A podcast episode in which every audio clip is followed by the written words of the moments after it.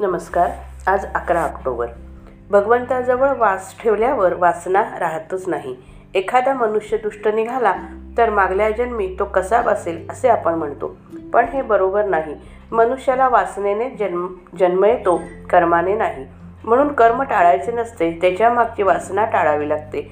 कर्म हे केव्हाही बाधक ठरत नाही तर कर्माचा हेतू बाधक ठरतो. अधिकाऱ्यापुढे शिपाई चालतो आणि कैद्याच्या पुढेही चालतो. परंतु यामध्ये जो फरक आहे तो संतांच्या आणि आमच्या वासनेत आहे.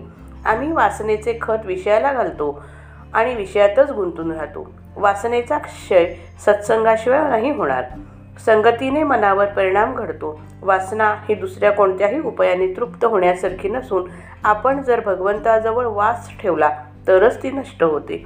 वासना म्हणजे विषयाजवळचा वासना म्हणजे नको.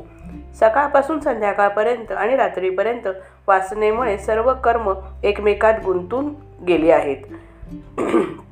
म्हातारे आणि तरुण या सर्वांना वासना सारखीच आहे. मी आता कंटाळलो असे म्हटले तरी वासना आपल्याला सोडित नाही आणि देह ठेवतानाही आपली वासना आपल्याबरोबर येते. परमात्मा जसा चिरंजीव आहे तशी वासना पण चिरंजीव आहे. वासनेच्या किंवा हवेपणाच्या तीन अवस्था आहेत. एक आस दुसरी हव्यास आणि तिसरी ध्यास.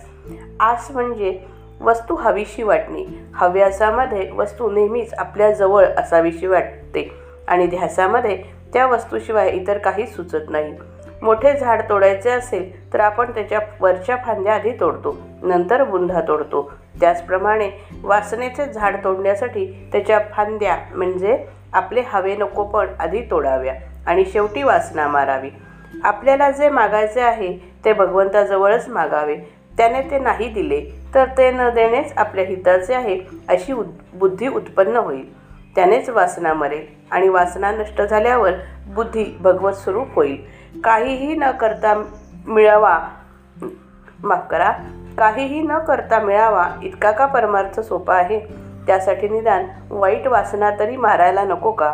आणि चांगल्या वासनासुद्धा नीती आणि धर्माला धरून असतील तेवढ्याच भोगाव्या. श्रीमंतांच्या गरजा मरेपर्यंत भागत नाहीत कारण त्यांना वासना जास्त असते. काळ हा आपल्याला अशेत गुंतवून ठेवतो आणि शेवटपर्यंत सुख न देता आपले आयुष्य संपवितो. जो जिवंतपणी वासनारहित राहिला त्याला सुख दुःख नाही. आपण आपल्याच घरामध्ये पाहुण्यासारखे वागावे असे राहण्याने वासना क्षीण होईल. राम करता ही भावना ठेवून नामात राहण्याचा प्रयत्न करा. म्हणजे वासनेची नांगी मोडलीच म्हणून समजा. श्रीराम जय राम जय जय राम.